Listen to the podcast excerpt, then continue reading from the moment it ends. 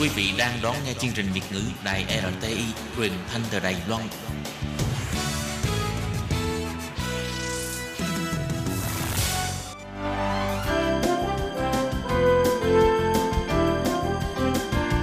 Xin mời quý vị và các bạn đến với chuyên mục Nhìn ra thế giới. Chuyên mục này gồm những nội dung liên quan đến quốc tế,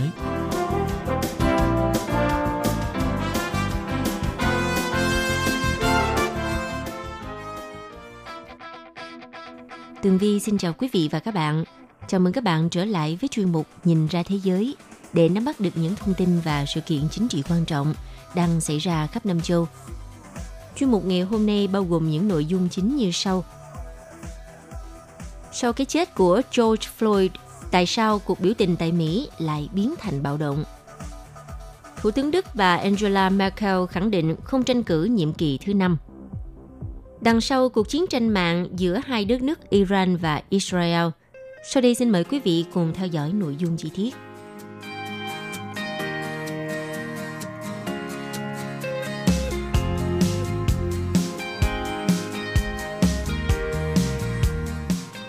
Thưa quý vị, trong khi dịch bệnh COVID-19 vẫn đang tiếp tục hoành hành tại nước Mỹ, thì giờ đây Mỹ đang phải gánh chịu một loạt các cuộc biểu tình bạo động diễn ra khắp đất nước về cái chết của một người da đen. Lệnh giới nghiêm đã được ban bố tại nhiều thành phố ở Mỹ sau khi làn sóng bất ổn và phản đối lan rộng có liên quan đến một người đàn ông da đen tên là George Floyd đã tử vong khi bị cảnh sát khống chế. Đoạn video ghi lại hình ảnh một cảnh sát chèn đầu gối vào cổ của nạn nhân khiến cho nạn nhân tử vong đã được phát tán ở trên mạng và từ đó gây nên làn sóng biểu tình vô cùng dữ dội tại Mỹ. Ban đầu thì hầu hết các cuộc biểu tình khởi phát một cách ôn hòa. Trong đó có nhiều cuộc vẫn duy trì được tình trạng như vậy. Nhưng có rất nhiều trường hợp người biểu tình đã đụng độ với cảnh sát, đốt xe cảnh sát rồi còn phá hoại tài sản hoặc là cố tình cướp bóc cửa hàng. Vệ binh quốc gia của Mỹ đã triển khai 5.000 nhân viên tới 15 tiểu bang và thủ đô Washington, D.C. Các chuyên gia đã chỉ ra những nét tương đồng của đợt bất ổn này với các cuộc bạo loạn hồi năm 2011 diễn ra ở Anh Quốc. Trong biến cố ở Anh thì sau khi một người đàn ông bị cảnh sát bắn chết, các cuộc biểu tình đã nổ ra và rồi biến thành 4 ngày bạo loạn với cảnh cướp phá và đốt nhà diễn ra khắp nơi. Các chuyên gia phân tích vì sao các cuộc biểu tình thường lan nhanh và tại sao một số cuộc biểu tình lại trở thành bạo lực. Theo giáo sư Clifford Stott, chuyên gia về hành vi đám đông và chính sách trật tự công cộng tại Đại học Keele chia sẻ. Phản đối lan rộng khi người biểu tình có đặc điểm chung. Những sự việc như cái chết của Floyd có thể trở thành điểm châm ngòi bởi vì nó tượng trưng cho một trải nghiệm rộng lớn hơn, liên quan đến số người lớn hơn nhiều, về mối quan hệ giữa cảnh sát và cộng đồng da đen. Khi có bất bình đẳng về cấu trúc thì đối đầu rất dễ xảy ra – Giáo sư Stott đã nghiên cứu các cuộc bạo loạn năm 2011 ở Anh Quốc một cách sâu rộng và ông phát hiện rằng bạo loạn lan rộng vì những người biểu tình dù ở các thành phố khác nhau nhưng chia sẻ các đặc điểm chung, chẳng hạn họ cùng chung sắc tộc hoặc vì họ không thích cảnh sát. Điều này có nghĩa là khi cảnh sát dường như bị áp đảo thì người phản đối ở các nơi khác nhau cảm thấy có thêm quyền lực để huy động. Ngoài ra thì phản ứng của phía cảnh sát cũng rất quan trọng. Biểu tình bạo lực khó xảy ra khi mà cảnh sát có mối quan hệ tốt với cộng đồng địa phương, nhưng cách họ phản ứng với các cuộc biểu tình cũng đóng vai trò quan trọng. Theo giáo sư Stott nói rằng, bạo loạn là một sản phẩm của sự tương tác, chủ yếu liên quan đến cách cảnh sát đối xử với đám đông. Chẳng hạn, trong một đám đông biểu tình, có khi chỉ một vài người đối đầu với cảnh sát cũng làm khởi phát căng thẳng. Tuy nhiên, cảnh sát lại thường phản ứng với đám đông như thể tất cả họ là một khối. Và nếu mọi người cảm thấy việc cảnh sát sử dụng vũ lực chống lại họ là không chính đáng, thì tất nhiên tâm lý chúng ta đối đầu với chúng nó sẽ gia tăng. Chính điều này có thể thay đổi cách mọi người cảm nhận về bạo lực và đối đầu. Chẳng hạn họ có thể cảm thấy bạo lực là hợp pháp trong hoàn cảnh đó. Còn theo giáo sư Daniel Hunt, trưởng khoa khoa học xã hội Đại học California ở Los Angeles cho rằng cảnh sát ở Mỹ đã thêm dầu vào lửa trong dịp cuối tuần vừa rồi. Ông cho biết, triển khai lực lượng vệ binh quốc gia sử dụng đạn cao su và bình xịt hơi cay. Các chiến thuật này của cảnh sát có thể làm trầm trọng thêm một tình huống vốn dĩ đã căng thẳng. Trên thực tế thì hình mẫu này đã xuất hiện trong các cuộc biểu tình khác trên khắp thế giới. Ví dụ năm 2019 vừa qua tại Hồng Kông đã trải qua 7 tháng biểu tình chống chính phủ. Ban đầu chủ yếu là ôn hòa, nhưng sau đó ngày càng trở nên bạo lực. Các chuyên gia chỉ ra một loạt các chiến thuật mà cảnh sát sử dụng được coi là nặng tay, bao gồm cả việc bắn một lượng lớn hơi cay vào người biểu tình trẻ tuổi, đã khiến người biểu tình trở nên hung hãn và đối đầu nhiều hơn. Giáo sư Stott lập luận rằng các lực lượng cảnh sát được đào tạo kỹ về nghiệp vụ làm giảm căng thẳng, có thể sẽ giúp tránh nguy cơ bạo lực tại các cuộc biểu tình. Ông nêu ví dụ về một số cuộc biểu tình có thể duy trì được tính ôn hòa của nó vào dịp cuối tuần vừa rồi. Chẳng hạn như ở Camden, New Jersey, khi à, các sĩ quan tham gia cuộc tuần hành chống phân biệt chủng tộc cùng với cư dân trong vùng.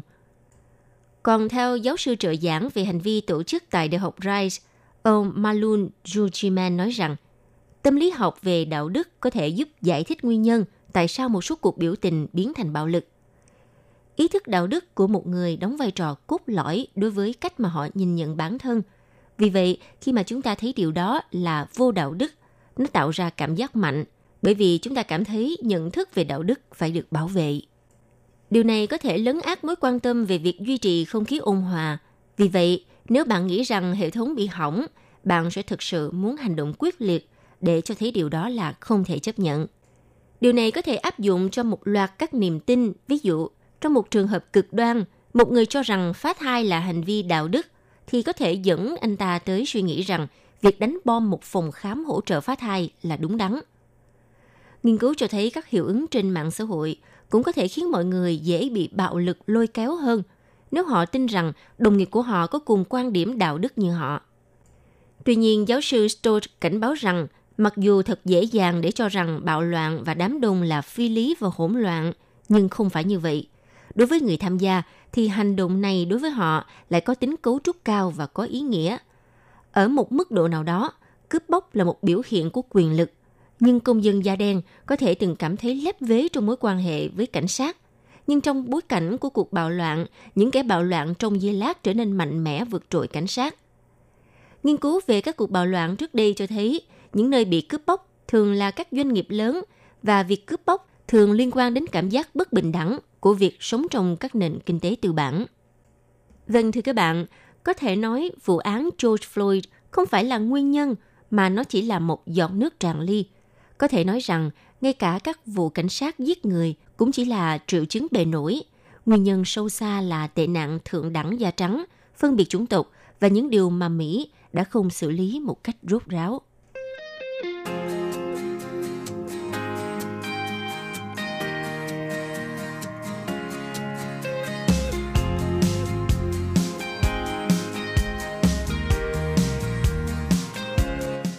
Vào hôm ngày 4 tháng 6, Thủ tướng Đức bà Angela Merkel đã đưa ra tuyên bố rõ ràng rằng bà sẽ không tranh cử thêm nhiệm kỳ nữa khi nhiệm kỳ thứ tư kết thúc vào cuối năm 2021.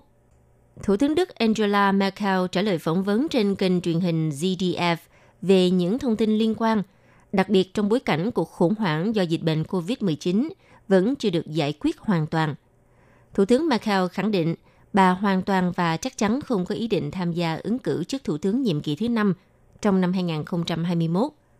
Tuyên bố trên được nhà lãnh đạo Đức đưa ra để tái khẳng định cho quan điểm trước đó nói rằng bà sẽ rút lui khỏi chính trường sau nhiệm kỳ thứ tư này. Trước đó, trong một bình luận công khai, Bộ trưởng Bộ Nội vụ Liên bang, ông Horst Seehofer đã tạo nên những đồn đoán trong dư luận khi đề cập tới khả năng bà Merkel có thể ứng cử nhiệm kỳ thủ tướng thứ năm – Đồng thời nói ông cũng được nghe nhiều về những ý tưởng như vậy. Còn đối với dịch bệnh COVID-19, chính sách xử lý khủng hoảng của chính phủ Đức đã được dư luận rộng rãi ủng hộ. Theo một cuộc thăm dò mới nhất của kênh truyền hình ARD, có 62% số ý kiến được hỏi bày tỏ hài lòng hoặc rất hài lòng về những biện pháp xử lý dịch bệnh của chính phủ Đức. Về cá nhân chính trị gia được yêu thích nhất trong nội các là Thủ tướng Merkel – khi bà nhận được 71% số người bày tỏ hài lòng hoặc rất hài lòng. Đây là mức ủng hộ cao nhất với bà Merkel kể từ tháng 1 năm 2015. Người đứng ở vị trí thứ hai là Bộ trưởng Tài chính Olaf Scholz với 60%, Bộ trưởng Tài chính Jens Spahn 57% và Bộ trưởng Kinh tế Peter Altmaier 51%. Theo kế hoạch thì Đảng Liên minh Dân chủ Cơ đốc giáo CDU sẽ bầu lãnh đạo mới vào cuối năm 2020.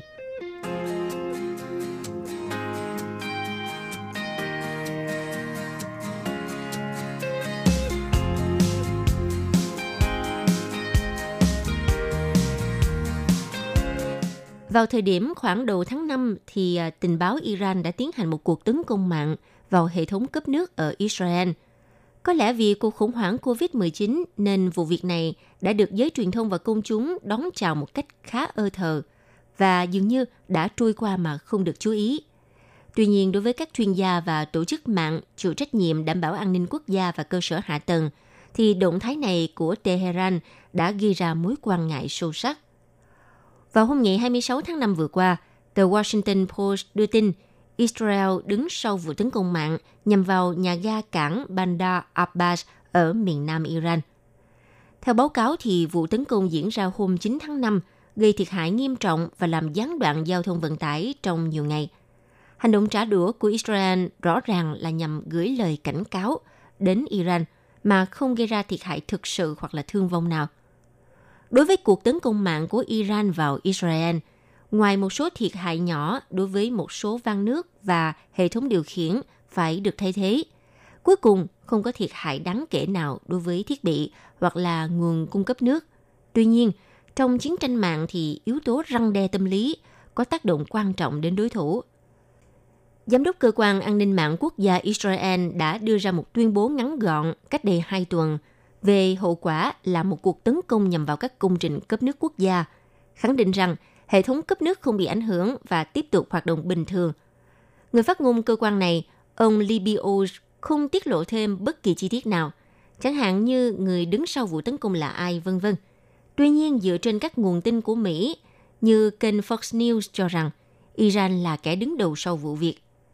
Báo cáo của Washington Post cho biết chỉ có hai địa điểm ở Israel bị tấn công – nhưng theo tờ Haaretz cho rằng phạm vi trên thực tế rộng hơn nhiều, nó tập trung vào các trung tâm điều khiển bể chứa nước, máy bơm, van đường ống và hơn thế nữa.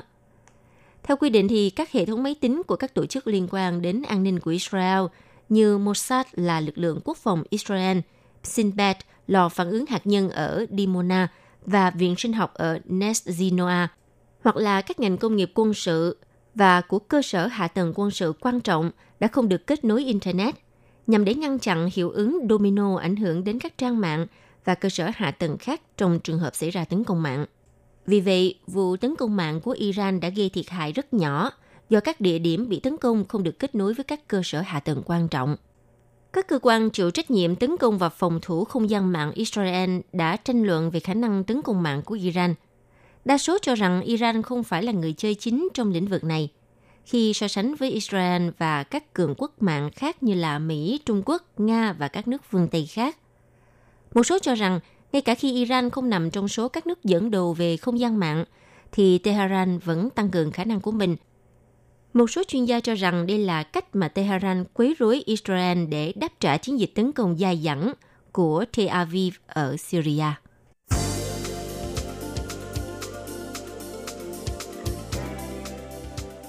Thưa quý vị, vừa rồi là chuyên mục Nhìn ra thế giới do tường vi biên tập và thực hiện.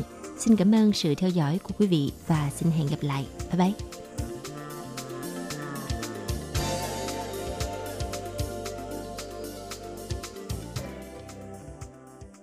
Quý vị và các bạn thân mến, sau đây là email của Ban Việt ngữ ctv a rti org tvk Hộp thư truyền thống của Ban Việt ngữ Việt Nam Miss PO Box 123 gạch ngang 199 Taipei 11199. Còn thính giả ở Việt Nam xin gửi đến hộp thư số 104 Hà Nội, Việt Nam